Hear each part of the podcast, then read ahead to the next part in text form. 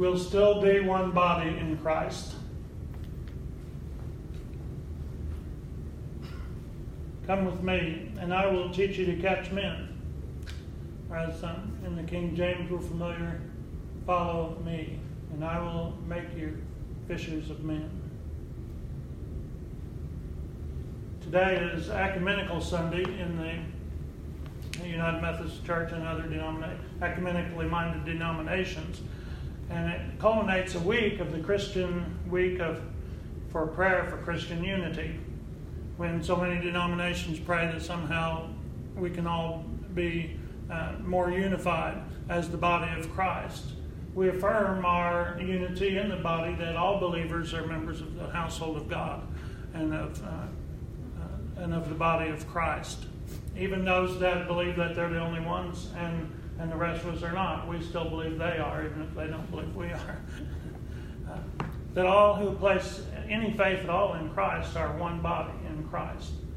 And one of the uh, great heartbreaks, I guess you'd say, uh, that uh, many people have had over the centuries was the the broken the brokenness of institutions and the inability of institutional uh, Christianity to reflect that oneness uh, with, uh, you know, ever more uh, growing denominations, growing numbers of churches and independent churches and various denominations. And uh, part of that, I think, is where we might think of, um, of churches uh, breaking up and starting new churches being like a divorce, and that's always pretty painful imagery. But if we think of it instead of uh, family members starting a new family and still being connected, but brothers and sisters or children or grandchildren and all having their own households within that household, I think that it's a little more comfortable and maybe a little more realistic for um, what has what has hap- happened in the church because um, I don't see any way that all the denominations could all come together as one institution again. Uh, certainly not in our lifetimes, and I hadn't been in hundreds of, you know, several, many generations of other lifetimes too. Bishop Sally Dyck of the North Illinois Conference wrote a nice article about this the other day about uh, thinking of um, thinking of, uh, of Jacob and Esau and how they were one family, but they just couldn't get along at all until finally they separated and went their own ways. And then they came back together and were able to rejoice that they were still one family, but they had their separate households and lived their separate lives the way that they thought was best. uh, right now, we celebrate this uh, Christian unity at a time when there's been several proposals laid out for our denomination uh, to vote on in May, for the delegates to vote on in May.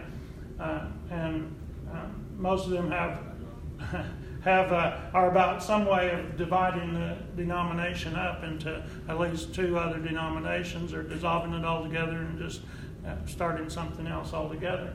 The one that has the most traction seems to be, right now anyway, or gaining the most support, is the protocol for separation, which would leave the United Methodist Church just as we are, without, uh, but would remove every all the language that um, that is non-inclusive, especially for LGBTQ. That would all be removed from our discipline, and we would be um, we would be you know we'd all be free. The things that we all stand for here would be what the denominate would be the denominational position. We would have uh, be a completely inclusive denomination. Well, a lot of people don't like that, and of course, as evidenced by the last general conference. And so, um, but what they're then what this protocol for separation would do is that th- those churches and or and even conferences, if it was a whole conference, clergy persons, everybody that would like to leave them and form a new denomination, then uh, then they would be permitted to do that and take their um, local church property with them and form a new uh, denomination.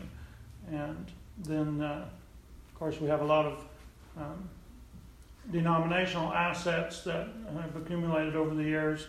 And so, those, rather than breaking any of those up, uh, the denomination would um, provide a financial assistance to the new denomination. The United Methodist Church would provide a financial uh, assistance to the new denomination in forming that, and that that that would be um, in lieu of trying to figure out how to divide up the all of our uh, institutions and organizations and all like that that we have. So we would still have the UMCOR and the missions and the uh, United Methodist Communications, all that would remain there. And so that's the one that has really been getting a lot of traction because uh, people, we would like to see the United Methodists move forward as an inclusive organization instead of non inclusive or continue having this argument between people.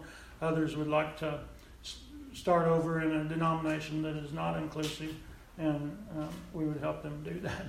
would be pretty much the way that that goes.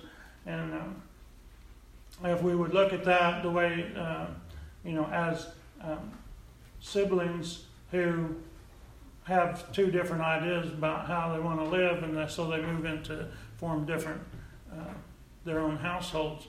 It's maybe a little less painful and more li- realistic uh, view of uh, of what that would be like. Um, I like to think a lot of times of our uh, of, of, our church as the United the Methodist tradition when um, John Wesley was an Anglican minister and he never did leave his denomination in forming the, he ordained uh, ministers to begin the Methodist Church in America, and but he stayed a priest in the Church of England. So that's more like being a parent denomination than a, than spouses not getting along or something. It's more like one denomination sort of giving birth to another, and and then we took on certain characteristics, but then we took on our own as well. And before that, the Roman Catholic Church, and before that, the Universal Church. And yet, through all of that, different people have had different ideas about how things should be done. And there has always been people forming groups that, even if they anybody like in, how they used to do, is in countries used to try to force everybody to be a member of one church, and that still didn't work because people would be dissidents to that, and they would start their own groups anyway. And so, uh, it, uh, to me, it's more important that we have the unity, that our unity be not in having the same organization and the same institution, but that we all have the same love and the same Lord. And a lot of times, some of that gets lost in these other arguments, and sometimes they can be recaptured uh, by stepping back from each other a little bit and refocusing on the love of Christ for one another because we all, whatever the issues are uh, in religion or in politics, we all have friends on both sides of the issue, and we love them. And uh, so many times, you know, in politics and religion today, you know, we think, you know, how, you know, it's hard to um, express our love for one another when we're at odds with each other so much. So if we can give each other a little space, I think that'd be good. So that's kind of the lens I've been looking at this passage of Scripture through this week. Of course, everything going on on TV when we sang uh, our song about the story we have for the nations, uh, it seems like how can we ever get that message across with all this going on in the church and in the and in politics and in the world around us and everything? How do we ever get that message? But we don't really. We've seen, I think, throughout history of the church that we at our church don't have to get the message to everybody. We had our church get the message to the people that we come into contact with. We love our neighbor. We love our community. We love the people that are in our lives. And we demonstrate the love of Christ where we are. And then they in turn where they are. And others in turn where they are. And so it kind of ripples around like that. And other groups are doing the same thing and they're in all these different denominations. You know, we um, uh, part of the reason why I said uh, made the title of this "We'll Still Be uh, United in, in, the Body of Christ" uh, is that uh, if our denomination does break into the two different denominations, or somebody, uh, you know, one leaves and forms another one, we'll probably both still be um, members of the World Methodist Council, where there's uh, about 128 other denominations have done that in the past. In, in the past couple of hundred years of Methodism, many of them are active right here in our community of churches that have that were Methodist and then for the various reasons uh, started their own denomination. We'll still be a part of that. We'll still be a part of different other types of church councils and groups and associations. Um, we'll still be a part of the body of Christ. We'll still be loving Christ and still in mission uh, to the world and still trying to um, spread the scriptures and the, and the message about Jesus. And that's really what makes us one more than, more than uh, any other, more than anything else that we do. Is that we're, there's the song, We are one in the Spirit, we are one in the Lord. And we pray that all unity will one day be restored.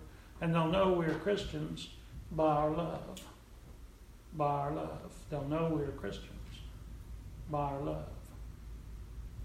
So in this passage of uh, Scripture, Jesus, the Bible tells about the light of the world, and um, as Jesus begins preaching, and um, refers back to the prophecy that the people that sat in darkness have seen a great light. And um, when Jesus came in then to the world, and John de- describes him as the light of the world. And uh, when we go back to the very beginning of the in, of the Bible in Genesis, you know that's how creation began was with God said, "Let there be light," and there was light. And then, uh, there's a psalmist who who spoke of the word as a lamp unto my feet and a light unto my path. Then when Jesus began to preach in the Sermon on the Mount in Matthew, he he delegated that. He assigned that. He actually transmitted that light through us to the world when he said, "You are the light of the world." And we just like we, if we just think of Jesus as the light of the world only, um, then that kind of limits what his what he was trying to do. He's trying to pass that light on to each of us, to everybody who comes into the light and believes in him becomes a part of that light. In fact, when he was talking with Nicodemus early in his ministry in John chapter 3, say that verse 316 with me real quick. For God so loved the world that he gave his only begotten Son, that whosoever believeth in him should not perish, but have everlasting life. Well, then he went on to say, because every, God didn't send his Son into the world to condemn the world, but that the world through him might be saved. And then he goes on to say, This is the only condemnation, is that light has come into the world. And some people chose light. They preferred darkness over the light. And so that's where the, you know what, what Christ is trying to show us. It, there, there isn't any condemnation, it's the light. The light is here. Step into the light and see what is true and what is right. And then you'll be a children of the light. unless you choose not to. Unless you choose darkness, unless you choose to turn your turn a blind eye, unless you choose to to to not see what's there, then um, you know, then you will be free. You will be in the living in the light. So that then it becomes the condemnation. It calls us to be not only people who step into the light, but that through us our light will shine.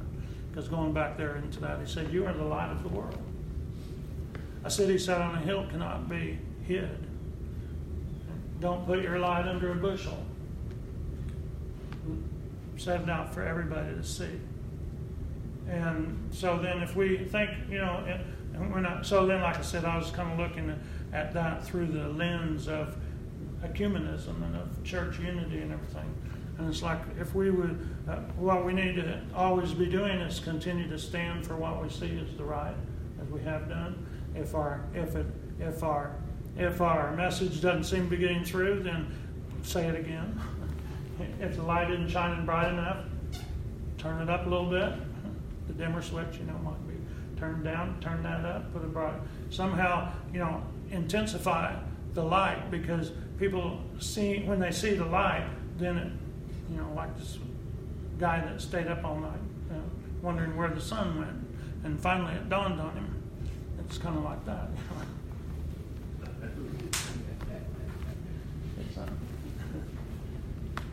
we just have to let the light shine brighter and trust what Jesus says. You know that the light penetrates the darkness.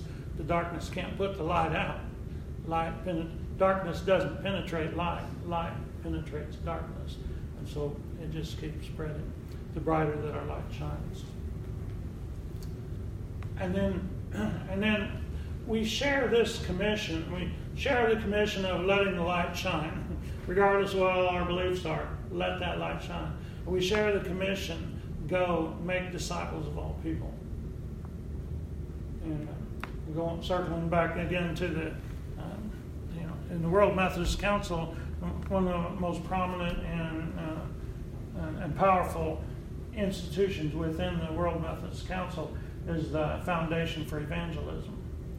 And, and it's been a powerful witness over the years of all the different denominations that have um, formed out of Methodism coming together for evangelism to reach out and tell the good news of Christ and to, and to preach the gospel and encourage the preaching of the gospel. And even with the differences that we have, we come together to do what John Wesley said when he sent those first people over to, he said, offer them Christ. Offer them Christ.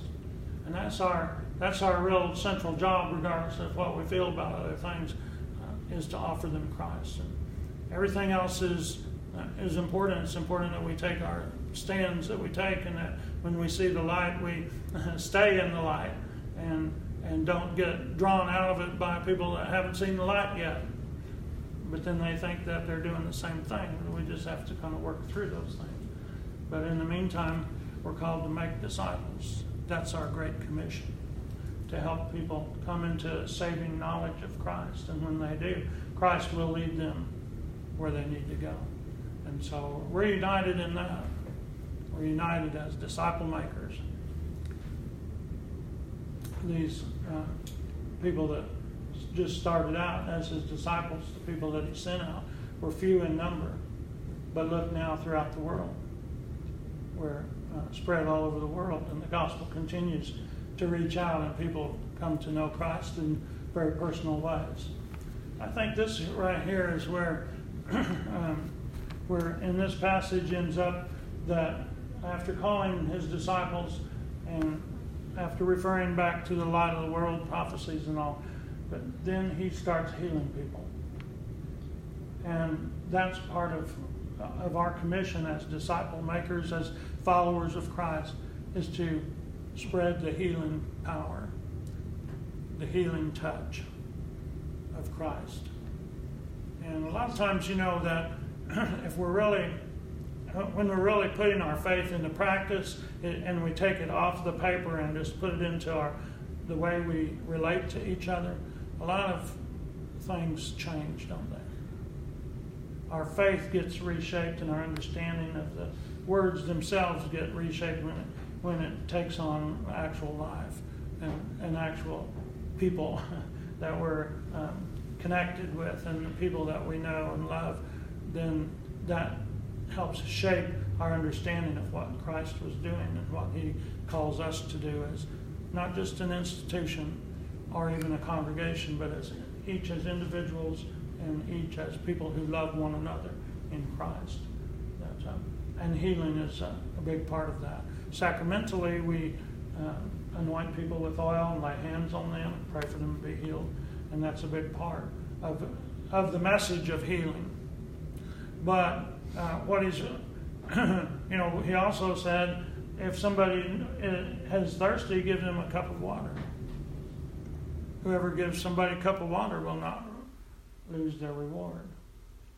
And uh, so it's in our um, three general rules that have been passed down to us from the beginning of Methodism.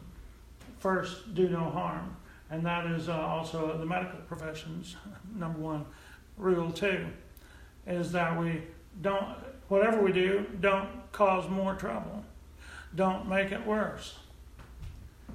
And, and a lot of times, you know, that seems like it, it would be, um, you know, common sense. But then uh, a lot of times, isn't our first reaction if somebody wants to start an argument is to throw something back at them? Well, then doesn't that just make it worse? Then they throw something, and we do, and then we're embroiled in arguments and we and everything, and, and it's it's it's causing more harm than good. It's like pouring gasoline on fire. and you know, and we can always say, well, we have a right to to this. Yeah, we do. But then again, you know, it's still going to cause more problems. So what we're really trying to do, if we're healing, is to first not do anything that makes it worse. And uh, you know, uh, I think about uh, in the church a lot of times what happens is that we start throwing Bible verses at each other. And we start finding a Bible verse that backs up our side, then they find one that backs up their side.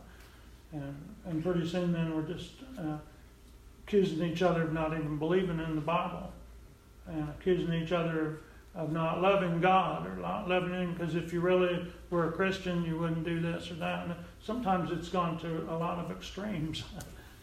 over the years about what if you were were not were a truly Christian, you wouldn't do whatever, and it would be something like the way out that doesn't have anything to do with it. You know, I don't want to name one because somebody might say, "Well, that was the one I was thinking." but but you know, Jesus did say that the mark of our faith, of our being a true disciple of Him, is that we love one another. And if we can, the more we can uh, zero in on that, then the more we can maybe not do so much harm and finger pointing and accusing of other people. It's like so. You know, I have friends on both sides of just about any issue you can come up with, and I want to stay friends with them. But sometimes it's hard. I, you know, I've been unfriended by some lifelong friends. I'm unfriended on Facebook over things that I took a position on and stuff, and it's like, well, um, you know what I mean? It's uh, kind of funny in a way, but it's kind of painful in a way too.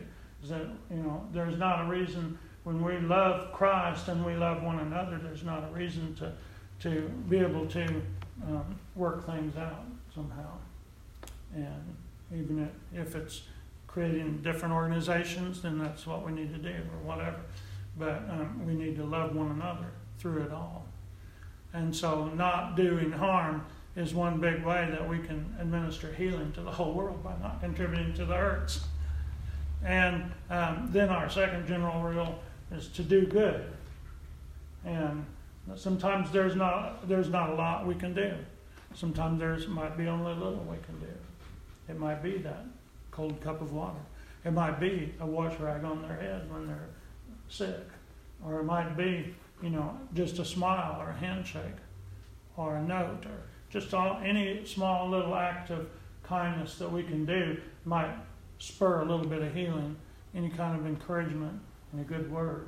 And, and, and you know, in our relationship with other Christians that have beliefs and practices that are different than ours, we, we can we can be interested in what that is and why why they have those beliefs and practices, and be affirming of the ones that we that uh, touch us, that, uh, especially the ones we have in common, and the ones that, but but also of the ones that uh, might be different, something in the way that we wouldn't do it, but but if we can just have an understanding there and, and an affirmation of their faith in Christ, I think that uh, goes a long way. Sometimes it's only just a little bit. Sometimes it's only prayer, but yet prayer changes things. Prayer changes us and changes the world and gives sometimes it gives an opening. Sometimes we find in our prayers, uh, like it gives us an opening. We might pray for Lord, open the door for this relationship, open the door for this uh, next step that we need to take, and then out of that prayer, you know, we see at least maybe our next step, something that we can do. Uh, so the so that is an important part of our healing is that we take the next step, that we pray, and that we look for opportunities to do something good. And then um, the third of the general rules is to stay in love with God. uh, is expressed. Uh, use the means of grace. Attend to the ordinances of the church, all that different ways of expressing that. Standing in love with God. Just keep going to church, keep loving one another, keep worshiping, keep reading the Bible, practice the sacraments, pray at home, and uh, have your Bible study, go to Bible study, and do the different things that strengthen your faith and that give other people an opportunity to, to become a part of the faith community. Uh, all of this, just like us being here today and worshiping together, we're, we're sharing the love of Christ among us. And we're meditating on His Word and we're singing His hymns. We're, we're not shaking hands because of our, um, we don't want to spread anything around right now, you know, but we'll start shaking hands again when everybody's not sick anymore. we'll go back to big hugs and, and everything. But we're, we're trying to, you know, we're creating community among us. And it's an opportunity for other people to be a part of it if they would like to. It's an opportunity to share the Word of God and the love of Christ among us and then take that out into the world. And so that's what Christ calls us to. And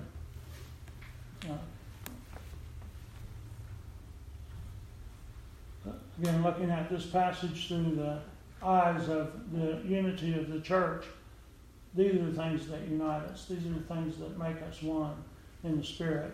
And that's what Christ calls us to a unity that transcends any differences that we have and allows us the freedom to be who we are and to encourage others, each other around us, to be our full selves, our best selves, and holds us together, keeps us moving forward in Christ.